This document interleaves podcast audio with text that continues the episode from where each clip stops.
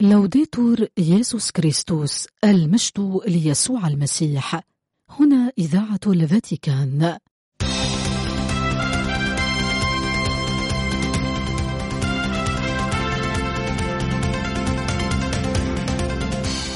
مستمعين الأحباء تحية طيبة من القسم العربي في إذاعة الفاتيكان.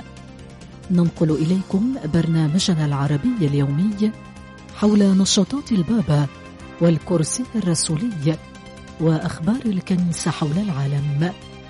يمكنكم الاستماع إلى برامجنا والاطلاع على آخر الأنباء عبر الإنترنت على الموقع vaticannews.va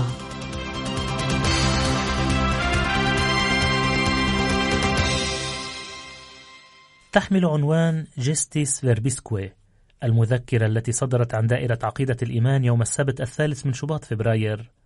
نص تمت مناقشته ووافق عليه الكرادلة والأساقفة الأعضاء في الجمعية العامة الأخيرة للدائرة. وبالتالي وافق عليه البابا فرانسيس. ويتم التأكيد من خلاله على أن الصيغ والعناصر المادية المنصوص عليها في الطقس الأساسي للسر لا يمكن تغييرها حسب الرغبة تحت شعار الإبداع لأنه في هذه الطريقة في الواقع لن يكون السر صحيحا. وبالتالي لم يكن هناك سر على الإطلاق. وفي تقديم الوثيقة شرح الكاردينال فيكتور فرنانديز عميد الدائرة نشأتها أي تعدد المواقف التي كان هناك ضرورة للتأكد من بطلان الأسرار التي تم الاحتفال بها. مع التعديلات التي أدت بعد ذلك إلى الحاجة للبحث عن الأشخاص المعنيين من أجل تكرار طقوس المعمودية أو التثبيت. وقد أعرب عدد كبير من المؤمنين عن قلقهم في هذا السياق. ونذكر على سبيل المثال التغييرات في صيغة المعمودية. على سبيل المثال أنا أعمدك باسم الخالق وباسم الآب والأم نعمدك. ظروف طالت أيضا بعض الكهنة الذين إذ نالوا المعمودية بصيغ من هذا النوع اكتشفوا بشكل مؤلم بطلان سيامتهم والأسرار المقدسة التي تم الاحتفال بها حتى تلك اللحظة.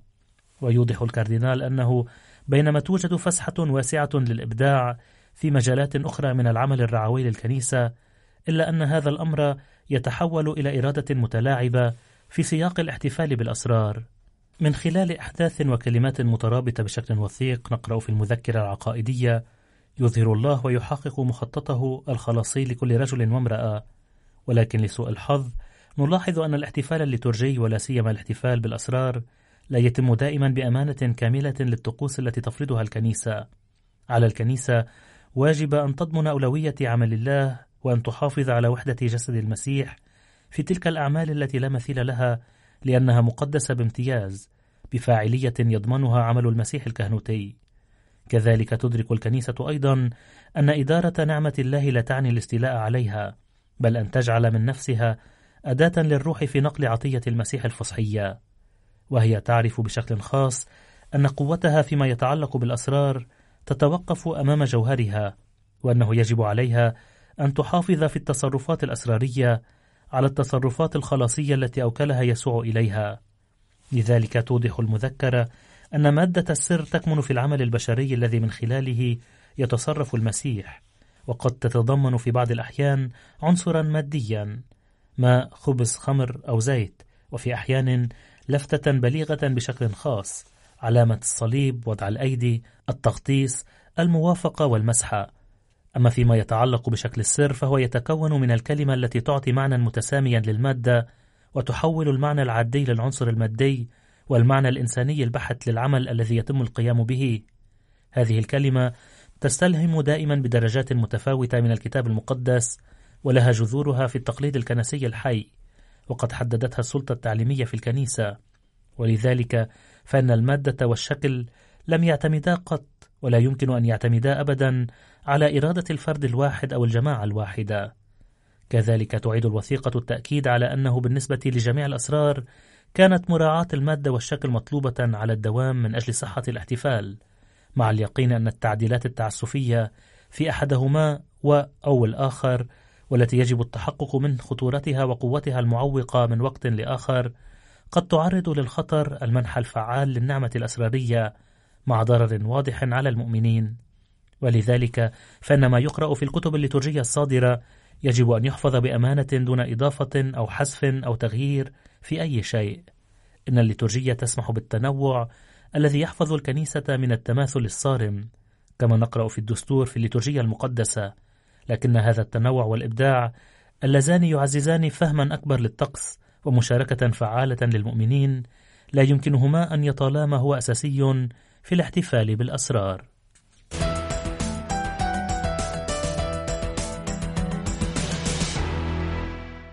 استقبل قداسة البابا فرانسيس صباح اليوم السبت في قاعة كليمنتينا في القصر الرسولي بالفاتيكان جماعة إكليريكية أبرشية مدريد.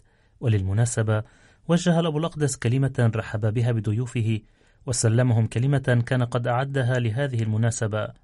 جاء فيها نحن هنا بفضل صدفة سعيدة سيستلم صاحب السيادة دون خوسيه كنيسة سانتياغو ومونسيرات التي توحد في قديسيها الإيمان الرسولي ومحبة مريم العذراء التي تميز إسبانيا بأسرها. ويرافق دون خوسيه أيضا كنزه الأثمن وهو أنتم إكليريكيته واجه العديد من أساقفة إسبانيا القديسين الواقع الصعب الذي تواجهه كنائسهم واعتقدوا أن الإكليريكية هي المكان الذي يمكنه أن يتجذر فيه حلمهم الرعوي ويتوسع. في الواقع. إذا أردنا أن نكون كنيسة جسد المسيح فالأمر سهل لأنه كما قال الله لموسى ما علينا إلا أن نحدق النظر بالنموذج الذي رأيناه على الجبل المسيح المتجلي الحاضر في الإفخارستية. تابع البابا فرانسيس يقول تتبادر إلى ذهني مقولة لأحد هؤلاء الأساقفة القديسين الذي ربما تعرفونه والذي أراد إكليريكية تكون فيها الإفخارستية في المجال التربوي الحافز الأكثر فعالية وفي المجال العلمي المعلم الأول والمادة الأولى وفي مجال الانضباط المفتش الأكثر يقظة وفي مجال الزهد النموذج الأكثر حيوية وفي المجال الاقتصادي العناية الإلهية العظيمة وفي المجال المعماري حجر الزاوية. لنراجع معا هذه النقاط لكي نضع الله في المحور أي لكي يكون الأساس والمشروع والمهندس وحجر الزاوية. وهذا الأمر لا يتحقق إلا من خلال العبادة. إن يسوع يقول لنا قديسنا سيكون المربي الصبور والصارم العذب والحازم بحسب ما نحتاج إليه في تمييزنا لأنه يعرفنا أفضل من أنفسنا وينتظرنا ويشجعنا ويعضدنا في مسيرتنا كلها. إنه أعظم حافز لدينا لأننا كرسنا حياتنا لاتباعه. أضاف الأبو الأقدس يقول يبدو لي أنه من الأساسي أن يجمع القديس مانويل في المجال العلمي بين كونه المعلم والمادة. إن الله يريد أن يعطي شعبه رعاة بحسب قلبه. ونحن لا نتعلم أشياء من يسوع بل نقبله ونتمسك به لكي نتمكن من أن نحمله للآخرين. والدرس الكبير الذي يعطينا إياه الرب هو البشرية لكونه صار جسدا ترابا وإنسانا محبة بنا. وفي هذه المادة ليس هناك مثل غيره. وعن الفضائل والظروف الأخرى سيقدم يسوع الأمثال والمقارنات التين والبذور والعواصف ولكن الدرس العظيم من حياته لا يمكننا أن نتعلمه إلا من ذلك الوديع والمتواضع القلب. بالنسبة للانضباط أن نتواجه كل صباح مع الإفخارستية المفتشة الأكثر يقظة يجعلنا نفكر في عبث أفكارنا الدنيوية وعبث رغباتنا في الارتقاء والظهور. إن العظيم يجعل من نفسه عطية كاملة وفي يدي قبل أن أتناوله يسألني هل تصالحت مع أخيك؟ هل ارتديت حلة العيد؟ هل أنت مستعد لكي تدخل إلى وليمة الأبدية؟ تابع الحبر الأعظم يقول لقد رأينا حتى الآن التمييز والعلم واليقظة إنها بالتأكيد جوانب أساسية في إكليريتكم لكن لا فائدة منها بدون الزهد إن نسخ نموذج يتطلب جهدا وصنع عمل فني يتطلب إلهاما وإنما العمل أيضا ويسوع لم يتهرب من كل هذا. من الضروري أن ندخل الصحراء لكي يتحدث إلى قلوبنا. إذا كانت مليئة بالأمور الدنيوية بالأشياء فلن يجد الله مكانا ولن نسمعه عندما سيقرع على بابنا. لذلك فإن الصمت والصلاة والصوم والتوبة والزهد جميع هذه الأمور هي ضرورية لكي نتحرر مما يستعبدنا ولكي نكون لله بالكامل. وهذا ليس في الداخل فقط وإنما أيضا في الخارج في العمل في المشاريع من خلال الاستسلام ليسوع. سيكون الرب العناية العظيمة. لنسمح له إذن أن يقترح وينفذ ولنضع أنفسنا تحت أمره فقط بطاعة الروح. وختم البابا فرانسيس كلمته بالقول أيها الإخوة الأعزاء ثقوا بالذي دعاكم لهذه المهمة الجميلة واسجدوا في عبادة. لكي تتمكنوا من أن تبنوا بطاعة هيكل الله في شعبكم وفي جماعاتكم. وعندما تتناولون وعندما ستحتفلون يوما بالإفخارستية لا تنسوا أن تصلوا من أجلي.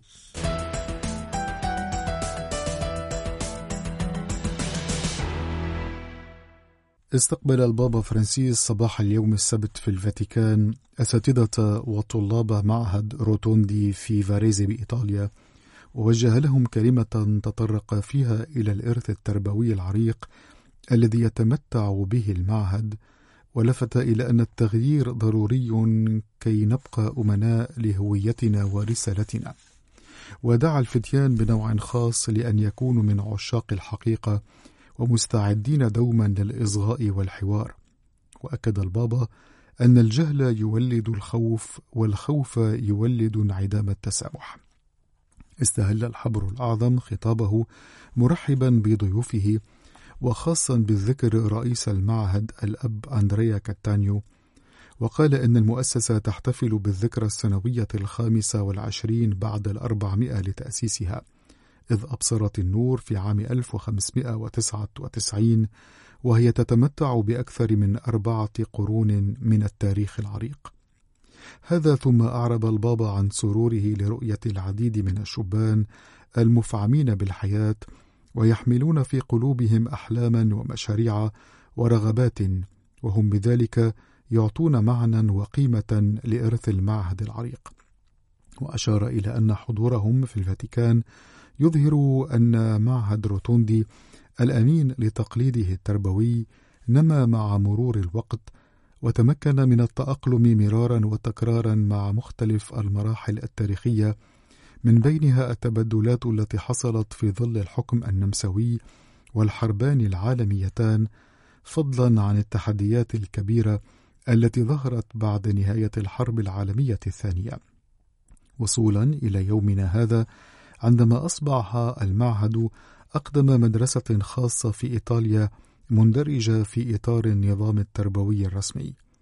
ولفت فرانسيس في هذا السياق إلى أن التغيير ضروري كي نبقى أمناء لهويتنا ورسالتنا.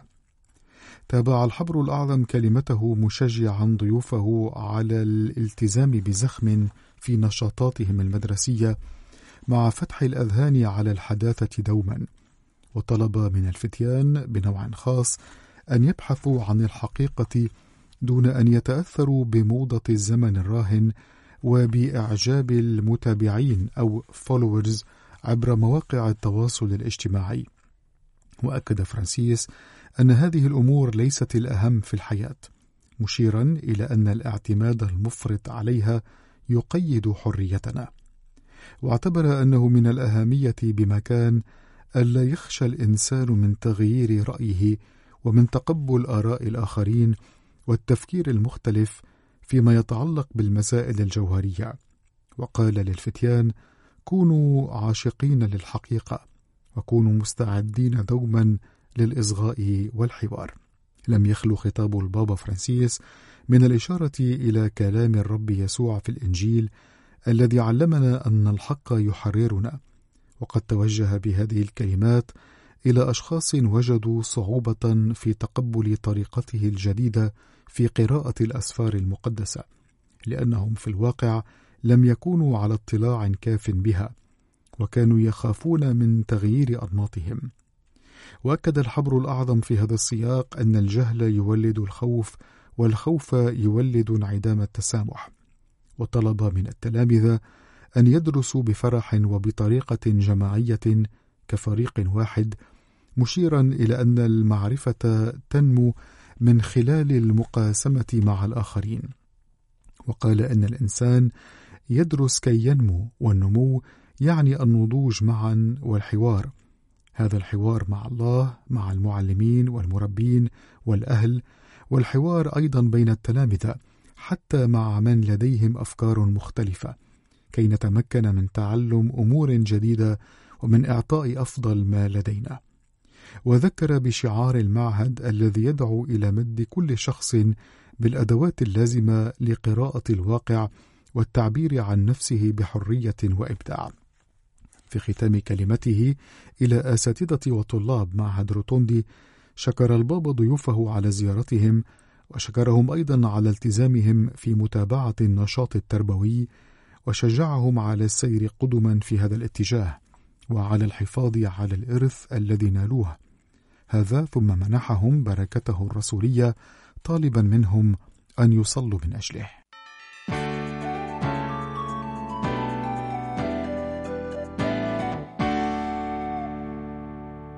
بمناسبة عيد تقدمة يسوع إلى الهيكل واليوم العالمي الثامن والعشرين للحياة المكرسة ترأس قداسة البابا فرانسيس عصر الثلاثاء القداس الإلهي. في بازيليك القديس بطرس بالفاتيكان. وللمناسبة ألقى الأب الأقدس عظة قال فيها بينما كان الشعب ينتظر خلاص الرب كان الأنبياء يعلنون مجيئه. كما يؤكد النبي ملاخي يأتي فجأة إلى هيكله السيد الذي تلتمسونه وملاك العهد الذي ترتضون به. ها إنه آت. إن سمعان وحنة هما صورة ووجه هذا الانتظار. رأيا الرب يدخل إلى هيكله. وإذ أنارهما الروح القدس عرفاه في الطفل الذي كانت تحمله مريم بين ذراعيها لقد كانا ينتظراه طيلة حياتهما. كان سمعان رجلا بارا تقيا ينتظر الفرج لإسرائيل. وكانت حنة لا تفارق الهيكل. تابع البابا فرانسيس يقول سيفيدنا أن ننظر إلى هذين الشيخين الصبورين في الانتظار والساهرين في الروح والمواظبين على الصلاة. لقد بقي قلبهما يقظين. مثل شعلة متقدة على الدوام. كانا متقدمين في السن ولكنهما كانا يملكان شباب القلب ولم يسمحا للأيام بأن تضعف قواهما لأن أعينهما بقيت موجهة نحو الله في الانتظار. اختبرا في مسيرة حياتهما التعب وخيبات الأمل ولكنهما لم يستسلما للهزيمة ولم يفقدا الرجاء. وهكذا في تأملهما في الطفل اعترفا أن الزمان قد تم وأن النبوءة قد تحققت والذي كان يبحثان عنه ويتوقان إليه. مسيح الأمم قد جاء. من خلال السهر في انتظار الرب أصبحا قادرين على قبوله في حداثة مجيئه. أيها الإخوة والأخوات إن انتظار الله مهم لنا نحن أيضا ولمسيرتنا في الإيمان. إن الرب يزورنا يوميا ويكلمنا ويظهر نفسه بطريقة غير متوقعة. وسيأتي في نهاية الحياة والأزمنة. لذلك فهو يحثنا على أن نبقى متيقظين وعلى السهر والمثابرة في الانتظار. إن أسوأ ما يمكن أن يحدث لنا في الواقع وأن نقع في سبات الروح فينام قلبنا وتتخدر نفسنا ونطرح الرجاء في زوايا اليأس والاستسلام المظلمة. أضاف الأبو الأقدس يقول أفكر فيكم أيها الأخوة والأخوات المكرسون وفي عطية التي أنتم عليها. أفكر في كل فرد منا نحن مسيحيو اليوم. هل ما زلنا قادرين على أن نعيش الانتظار؟ ألسنا منشغلين أحيانا بأنفسنا وبالأشياء وبإيقاع الحياة اليومية المكثف إلى درجة أننا ننسى الله الذي يأتي دائما. ألسنا ربما مأخوذين بأعمالنا الصالحة ونخاطر بأن نحول الحياة الرهبانية والمسيحية إلى أمور كثيرة علينا أن نقوم بها ونهمل البحث اليومي عن الرب. ألا نخاطر أحيانا بأن نخطط حياتنا الشخصية والجماعية بناء على حسابات فرص النجاح. بدلا من أن نعزز بفرح وتواضع البذرة الصغيرة التي أوكلت إلينا. في صبر من يزرع دون أن يتوقع شيئا؟ من يعرف أن ينتظر؟ أزمنة الله ومفاجآته.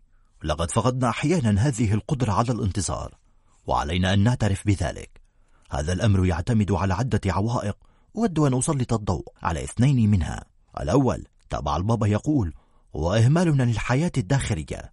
هذا ما يحدث عندما يسود التعب على الدهشة وعندما تحل العادة محل الحماس وعندما نفقد المثابرة في المسيرة الروحية وعندما تحولنا الخبرات السلبية والصراعات أو الثمار التي يبدو لنا أنها تأخرت إلى أشخاص كثيرين يعيشون في مرارة. ليس من الجيد أن نشتر المرارة لأنه في العائلة الرهبانية. كما هو الحال في كل جماعة وعائلة يثقل الأشخاص الكدرين وذوي الوجوه المعبسة الأجواء. لذلك علينا أن نستعيد النعمة التي فقدناها وأن نعود من خلال حياة داخلية مكثفة إلى روح التواضع والفرح والامتنان الصامت. هذا الأمر يتغذى من العبادة من عمل الركبتين والقلب من الصلاة الملموسة التي تكافح وتشفع والقادرة على أن توقظ الشوق إلى الله. ذلك الحب الأولي ودهشة اليوم الأول وطعم الانتظار. أما العائق الثاني أضاف الحبر الأعظم يقول فهو التكيف مع نمط الحياة الدنيوي الذي ينتهي به الأمر بأن يحل محل الإنجيل. إن عالمنا هو عالم يسير في كثير من الأحيان بسرعة كبيرة ويبجل إلى كل شيء والآن ويستنفذ في النشاط ويسعى إلى طرد مخاوف الحياة وقلقها في المعابد الوثنية للنزعة الاستهلاكية أو في الترفيه بأي ثمن. في مثل هذا السياق حيث ينفى الصمت ويضيع لا يكون الانتظار سهلا لأنه يتطلب موقفا من السلبية السليمة والشجاعة لكي نبطئ سرعتنا وألا نسمح للنشاطات بأن تستحوذ علينا وأن نفسح المجال في داخلنا لعمل الله كما يعلمنا التصوف المسيحي. لنتنبه إذن لكي لا يدخل روح العالم في جماعاتنا الرهبانية والحياة الكنسية وفي مسيرة كل فرد منا وإلا فلن نثمر. إن الحياة المسيحية والرسالة الرسولية تحتاجان إلى الانتظار الذي إذ ينضج في الصلاة والأمانة اليومية يحررنا من أسطورة الفعالية ومن هوس الإنتاج ولا سيما من الادعاء بأنه يمكننا أن نحصر الله في فئاتنا لأن الله يأتي على الدوام بطريقة غير متوقعة وفي أوقات ليست أوقاتنا وبالأساليب التي لا ننتظرها كما تؤكد المتصوفة والفيلسوفة الفرنسية سيمون ويل نحن العروس التي تنتظر في الليل وصول العريس ودور العريس المستقبل هو الانتظار أن نطلب الله ونزهد بكل شيء آخر. في هذا فقط يكمن الخلاص. أيها الإخوة والأخوات لننمي انتظار الرب في الصلاة ولنتعلم استسلام الروح السليم فنصبح هكذا قادرين على الانفتاح على حداثة الله. وختم البابا فرانسيس عزته بالقول على مثال سمعان لنحمل بين ذراعينا نحن أيضا الطفل. إله الحداثة والمفاجآت وبقبولنا للرب سينفتح الماضي على المستقبل والقديم الذي فينا سينفتح على الجديد الذي يولده الله فينا. وهذا الأمر ليس بسيطا. نحن نعرف ذلك لأنه في الحياة الرهبانية كما في حياة كل مسيحي من الصعب أن نعارض قوة القديم. ليس من السهل على الإنسان القديم فينا أن يقبل الطفل الجديد. إن حداثة الله تقدم لنا نفسها كطفل. ونحن بكل عاداتنا ومخاوفنا وشكوكنا وهمومنا نقف وجها لوجه أمام هذا الطفل فهل سنعانقه؟ وهل سنستقبله؟ وهل سنفسح له المجال؟ هل ستدخل هذه الحداثة حقا في حياتنا؟ أم أننا سنحاول بالأحرى أن نجمع بين القديم والجديد ونسعى لأن يسبب لنا حضور حداثة الله أقل قدرا ممكن من الإزعاج. هذه الأسئلة هي موجهة إلينا وإلى جماعاتنا وإلى الكنيسة. لنسمح لها بأن تقلقنا ولنسمح للروح القدس بأن يحركنا على مثال سمعان وحنة وإذا عشنا مثلهما في الانتظار وحافظنا على حياتنا الداخلية وفقا للإنجيل فسنعانق يسوع نور الحياة ورجائها. 300 كاهن من خدام الرعاية اختارتهم المجالس الأسقفية والكنائس الشرقية الكاثوليكية سيشاركون في اللقاء الدولي للإصغاء والصلاة والتمييز الذي تنظمه الأمانة العامة لسينودس الأساقفة الربيع المقبل بالتعاون مع دائرة الإكليروس ودائرة الكرازة بالإنجيل ودائرة الكنائس الشرقية. يحمل اللقاء عنوان خدام الرعاية من أجل السينودوس لقاء دولي، ويهدف إلى تقييم الخبرة التي تعيشها الكنائس المحلية وتوفير فرصة لهؤلاء الكهنة المشاركين كي يختبروا ديناميكية العمل السينودوسي على الصعيد العالمي.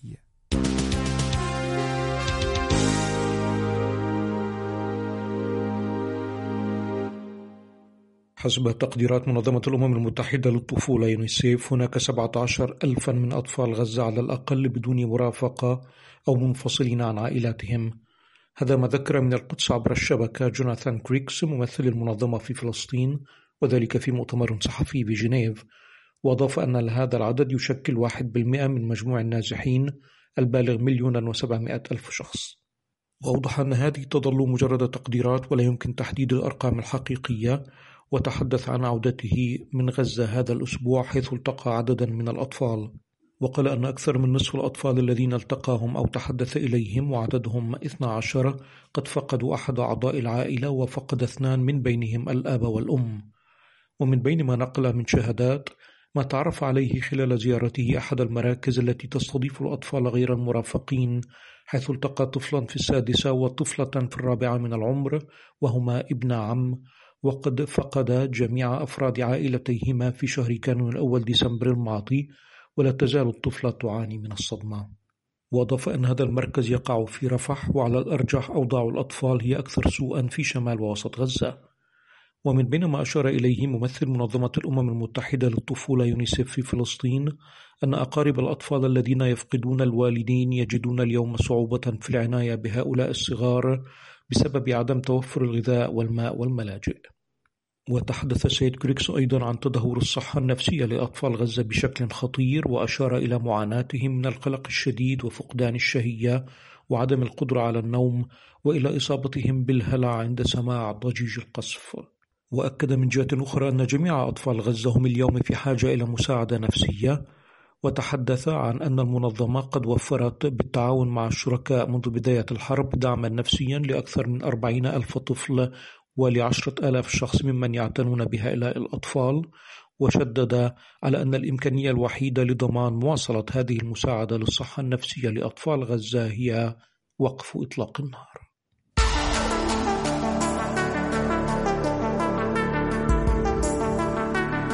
بهذا نأتي إلى ختام نشرتنا الإخبارية. قدمناها لكم من إذاعة الفاتيكان. المجد ليسوع المسيح. لوديتور ييسوس كريستوس